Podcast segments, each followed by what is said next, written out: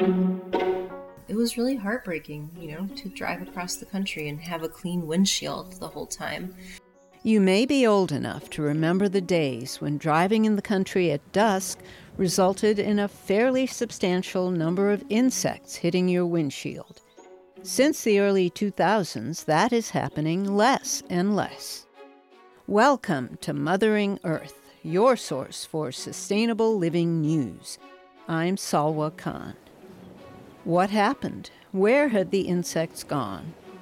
Unfortunately, insect populations are in serious decline all over the world because of monoculture farming, the ubiquitous use of pesticides, habitat loss, and increased urbanization. Why should we care?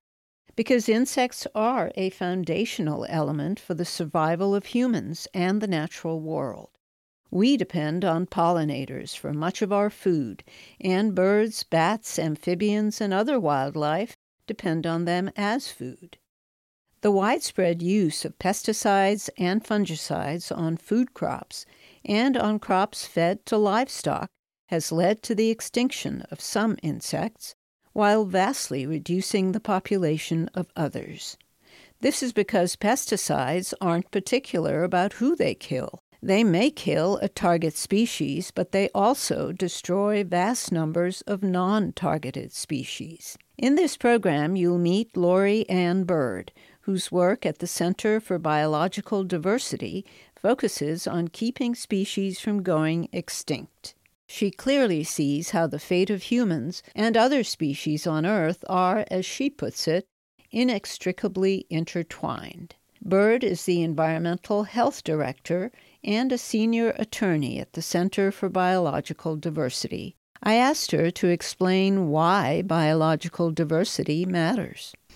It is the very tapestry of life, and when you pull on a single string, everything begins to unravel. So, um, you know, take for example of the famous example of pollinators. We all kind of have this awareness that we need pollinators now people didn't really think much of um, the value of pollinators 20 years ago.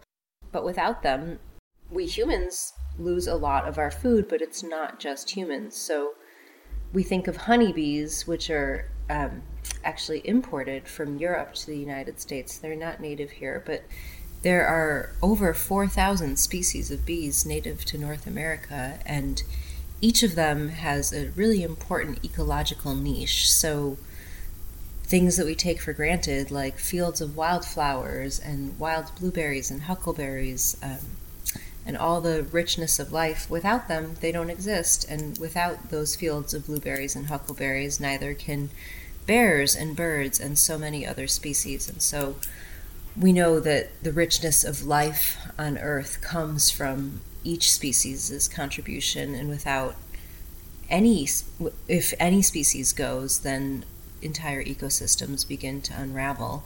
Um, and there are countless examples of that. And so uh, now the, the Center for Biological Diversity and another environmental organization, the Xerces Society, uh, have recently filed suit against an arm of the Department of Agriculture, which is called APHIS, for Animal and Plant Health Inspection Service. Tell us about this suit. So, APHIS is a fairly secretive arm of the USDA that does a lot of work on behalf of um, farmers and ranchers who are wanting, in many instances, to no longer coexist with wildlife.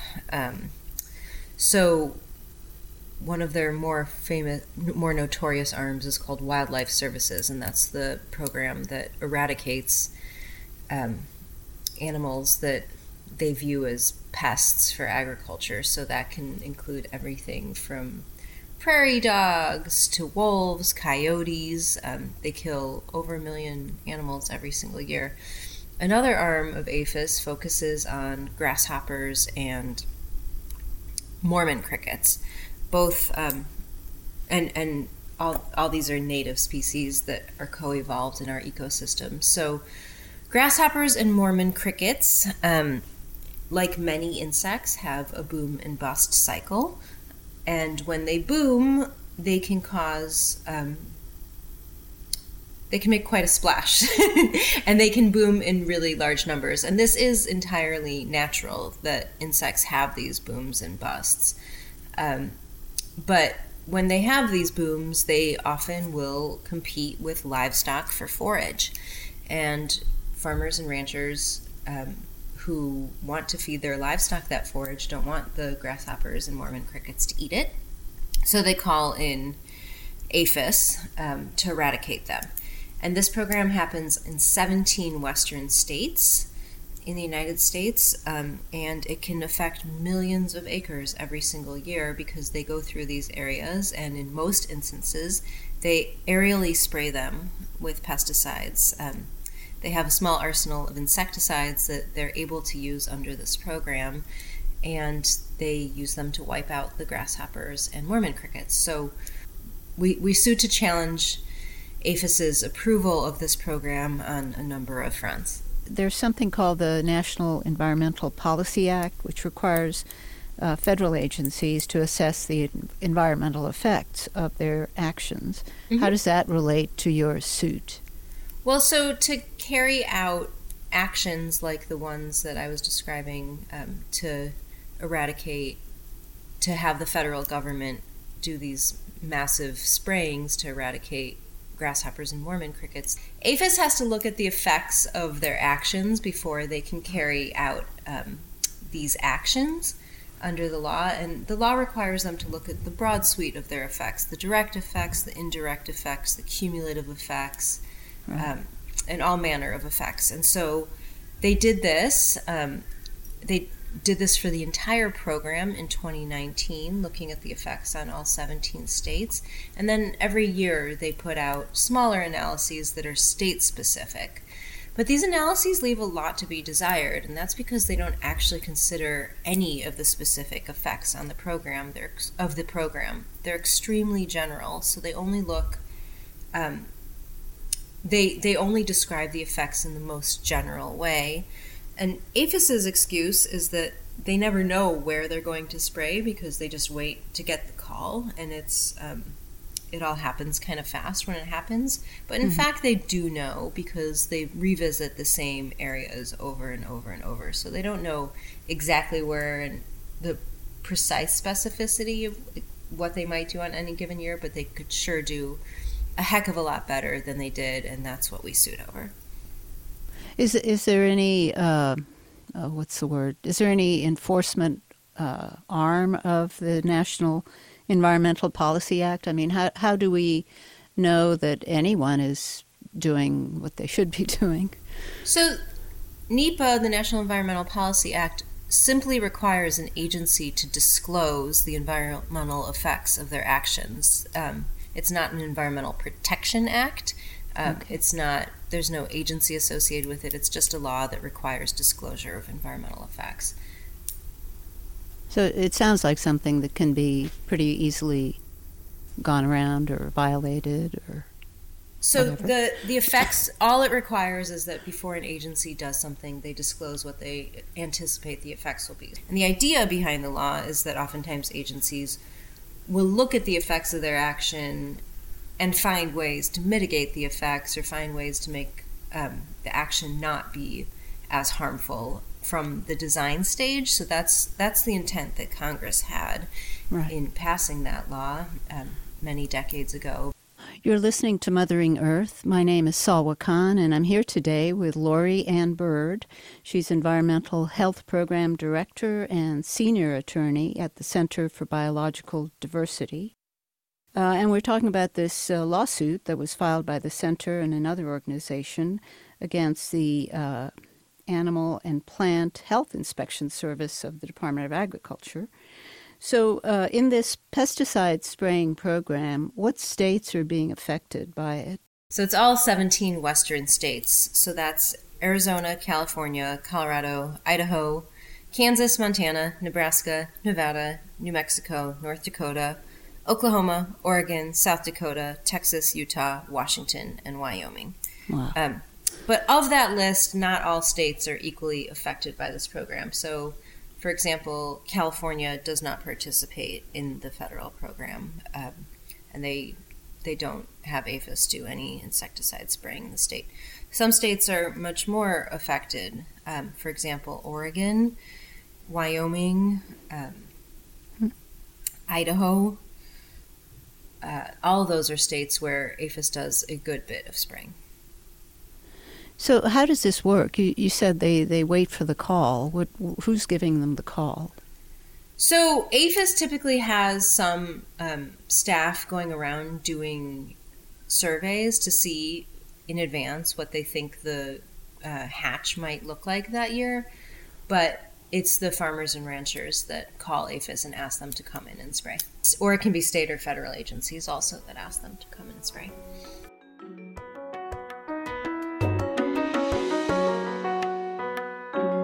We're talking with Lori Ann Burd, Environmental Health Program Director and Senior Attorney at the Center for Biological Diversity. The Center for Biological Diversity's work focuses on the areas where the fate of humans and all other species on Earth intertwine, such as air pollution, water pollution, factory farming, mining, and on pesticides. And uh, you mentioned uh, an arsenal of pesticides. What, what are they using? So the main one they use is called diflubenzuron, um, and it's typically sprayed from airplanes over areas of at least 10,000 acres. Um, the other pesticides they can use that were approved um, in their environmental impact statement for use that were described in their environmental impact statement for use are carbaryl and methomyl. Those are two really old, nasty right. insecticides, and then chlorantran- chlorantraniliprole.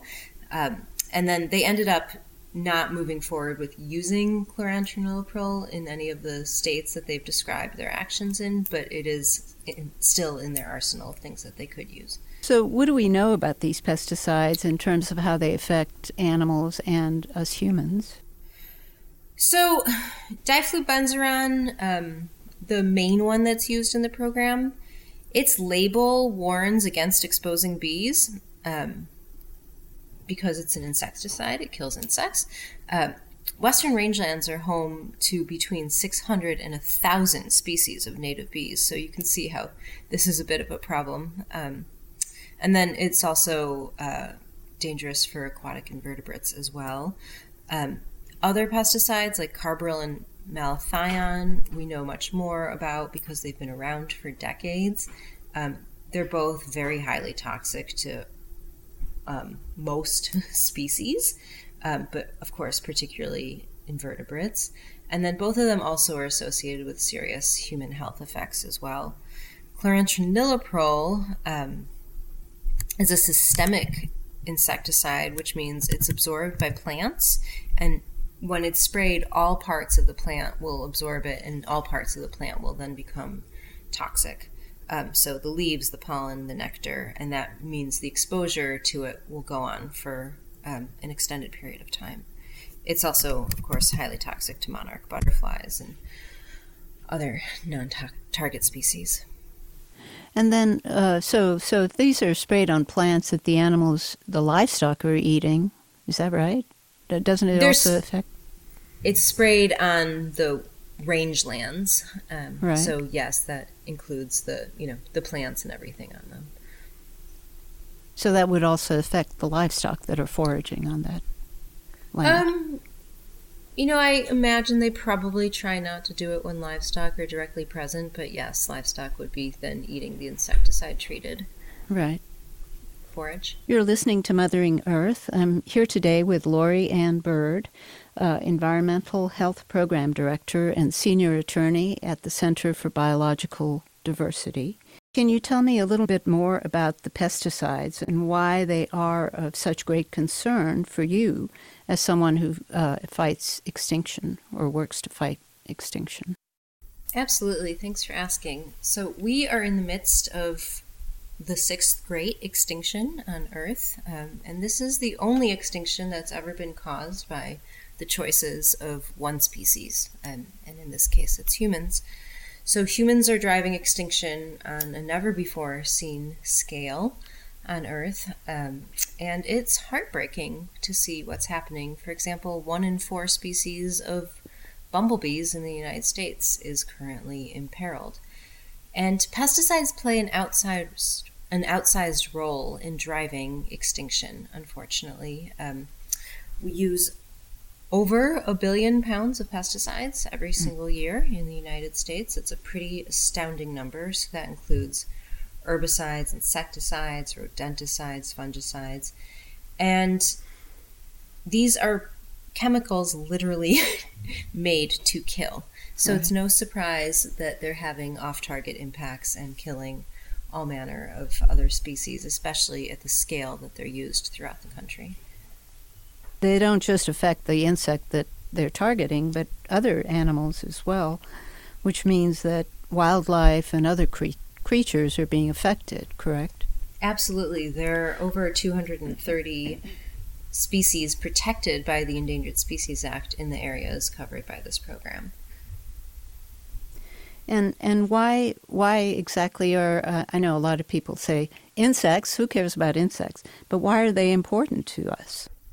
Insects are incredibly important for all functions of life. Um, to name just one, without insects, uh, decomposition doesn't happen. We also need insects for pollination. We need insects to make soil. Um, there, there are so many vitally important roles, and then also, of course, they're the basis of the food chain in many instances. So, without insects, we lose a lot of other species as well. You're listening to Mothering Earth. I'm Salwa Khan. I'm here today with Lori Ann Burd, Environmental Health Program Director and Senior Attorney at the Center for Biological diversity. Um, and I'm curious as to uh, how did you get interested in this issue? What, why is it important to you? You know, when my program was started seven years ago, it was kind of like on the list of like, hey, I think there's this program that allows for the USDA to spray millions of acres with pesticides, um, and it must have terrible impacts on wildlife. And so it was always sort of kind of percolating in the back of my mind that there was this very destructive program. Um, and then in 2019, they put out an environmental impact statement looking at the entire program. And that environmental impact statement had so many problems. And so we uh, submitted detailed scientific and legal comments on that. Um, and then every year since then, I've commented on the individual plans for almost every single Western state, providing USDA with detailed feedback on why these analyses were inadequate and our concerns about the program. And they never responded to any of those concerns in a substantive really? way. Um, wow. And so, having done that year after year, we had no choice left but to sue in order to make sure that um, our concerns could actually be heard. And it's, you know, I'll say overall, it's pretty astounding that in the midst of this extinction crisis where we're hearing so much about creating pollinator habitat and the need to conserve and looking out for species and looking out for bees, it's pretty astounding that a program like this still exists. Um, you know, you could see it maybe existing in an era where people didn't understand what was happening and the effects of these insecticides. Um, on biodiversity, but now that we do have a robust understanding, there's really no excuse. Um, for example, one of the pesticides that's allowed to be used under this program, malathion, it's likely to harm 97% of all endangered species according to EPA. So it's not mm. like we don't we don't yeah. know that there are impacts. Uh, we very well do know that there are impacts. It's just that USDA wants to ignore them. Does does uh, APHIS or, or the USDA do they go in after they've sprayed to see what the effect is? You know, they claim they do some post spray monitoring in some places, but it's very hard to monitor for what's not there, and you're never gonna you know come across like the you know evidence of an insect decline because they're too tiny, and so Right. That's not really how it works. But I will say, just a few weeks ago, I drove from Arizona to uh, Portland, Oregon, and stopped by a lot of the sprayed areas on my way and was looking at these rangelands and trying to understand what was going on in them. And it's full spring, there's tons of wildflowers, and I was astounded by the lack of insects flying. So mm. few butterflies, so few bees, so few moths. Um, it was really heartbreaking, you know, to drive across the country right. and have a clean windshield the whole time. A lot of people talk about the windshield effect, and remember, just 10 years ago, um, you'd have to clean your windshield every time you stopped. Yeah, that's um, right. And we no longer have to do that. Um, and that is in part because of programs like this that are just failing to consider what they're doing to the species that weave the tapestry of life. You know, people can disagree on many things, but you won't find anyone who will tell you that um, the windshield effect isn't happening. I think when people hear the term rangelands or think about rangelands, they're not. It, it's it's easy to overlook what vital habitats these are. Um, grasslands are the single most imperiled ecosystem type in North America, um, in part because they're so easy to convert into um, agricultural lands. Um, and the rangelands that we have that haven't been completely destroyed and plowed over are incredibly important habitat for countless species. So, you know, these aren't the types of places that I think people think about in that context. People think about, you know, streams and more natural feeling areas. Um, but these places really do hold a lot of biodiversity and have tremendous value. You know, these aren't the mountaintops, these aren't the wilderness areas. These are vast swatches of the West um, that are in many instances overgrazed. Um, but they still provide incredibly important habitat, and they're still really vital places to think about conserving. Um, and I think the story of the sage grouse really tells the story of what's happening to these places where once common species are now increasingly hard to find and these marvelous animals like the sage grouse with all their funny dances and quirky displays are vanishing um, because we fail to take them into account and we cause so much disturbance on these areas thinking that you know the resources are endless and no one is getting impacted so i think it's really important to recognize all these areas as habitat um, and to see their intrinsic value. But I will note this program also, it doesn't just spray in, you know, kind of rangelands that maybe no one's heard of. It also sprays in the national, in the Malheur National Wildlife Refuge, all around there. They're doing sprays. And this is a place that people from all around the world come for birding. Um, it's an extraordinary place. And birds, of course, eat insects. And so they're right. doing this insect spraying all around this world class birding habitat just around the time that people are coming to visit it. Um, they're also spraying adjacent to wilderness areas and all manner of areas of special concern. So this program is out of control, um, and we would like to see it fade away. When you're saying they're they're spraying next to, the, there's drift from the spraying that goes. Absolutely. Yeah. Absolutely, and they're spraying out of airplanes. Um, and anyone who spent any time out in the West knows that, well, I guess anywhere these days, but the weather can change um, on a dime. And so, you know, the conditions might look really good when the pilots set off that morning, but the wind direction can change or pick up, or, you know, a little twister can come. And that can all carry that insecticide into non-target areas, including you know to streams and other waterways that are home to all manner of species. Uh, I wish I could just convey to you my love of these places.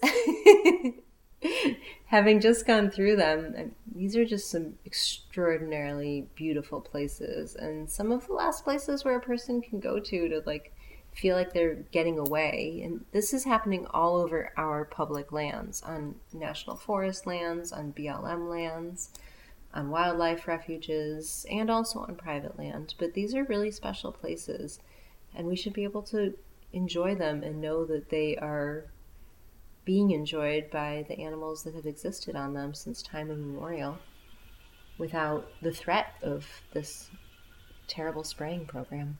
Is there anything uh, people who are listening could do? Can they write to the federal government, or or what can we do to uh, to help?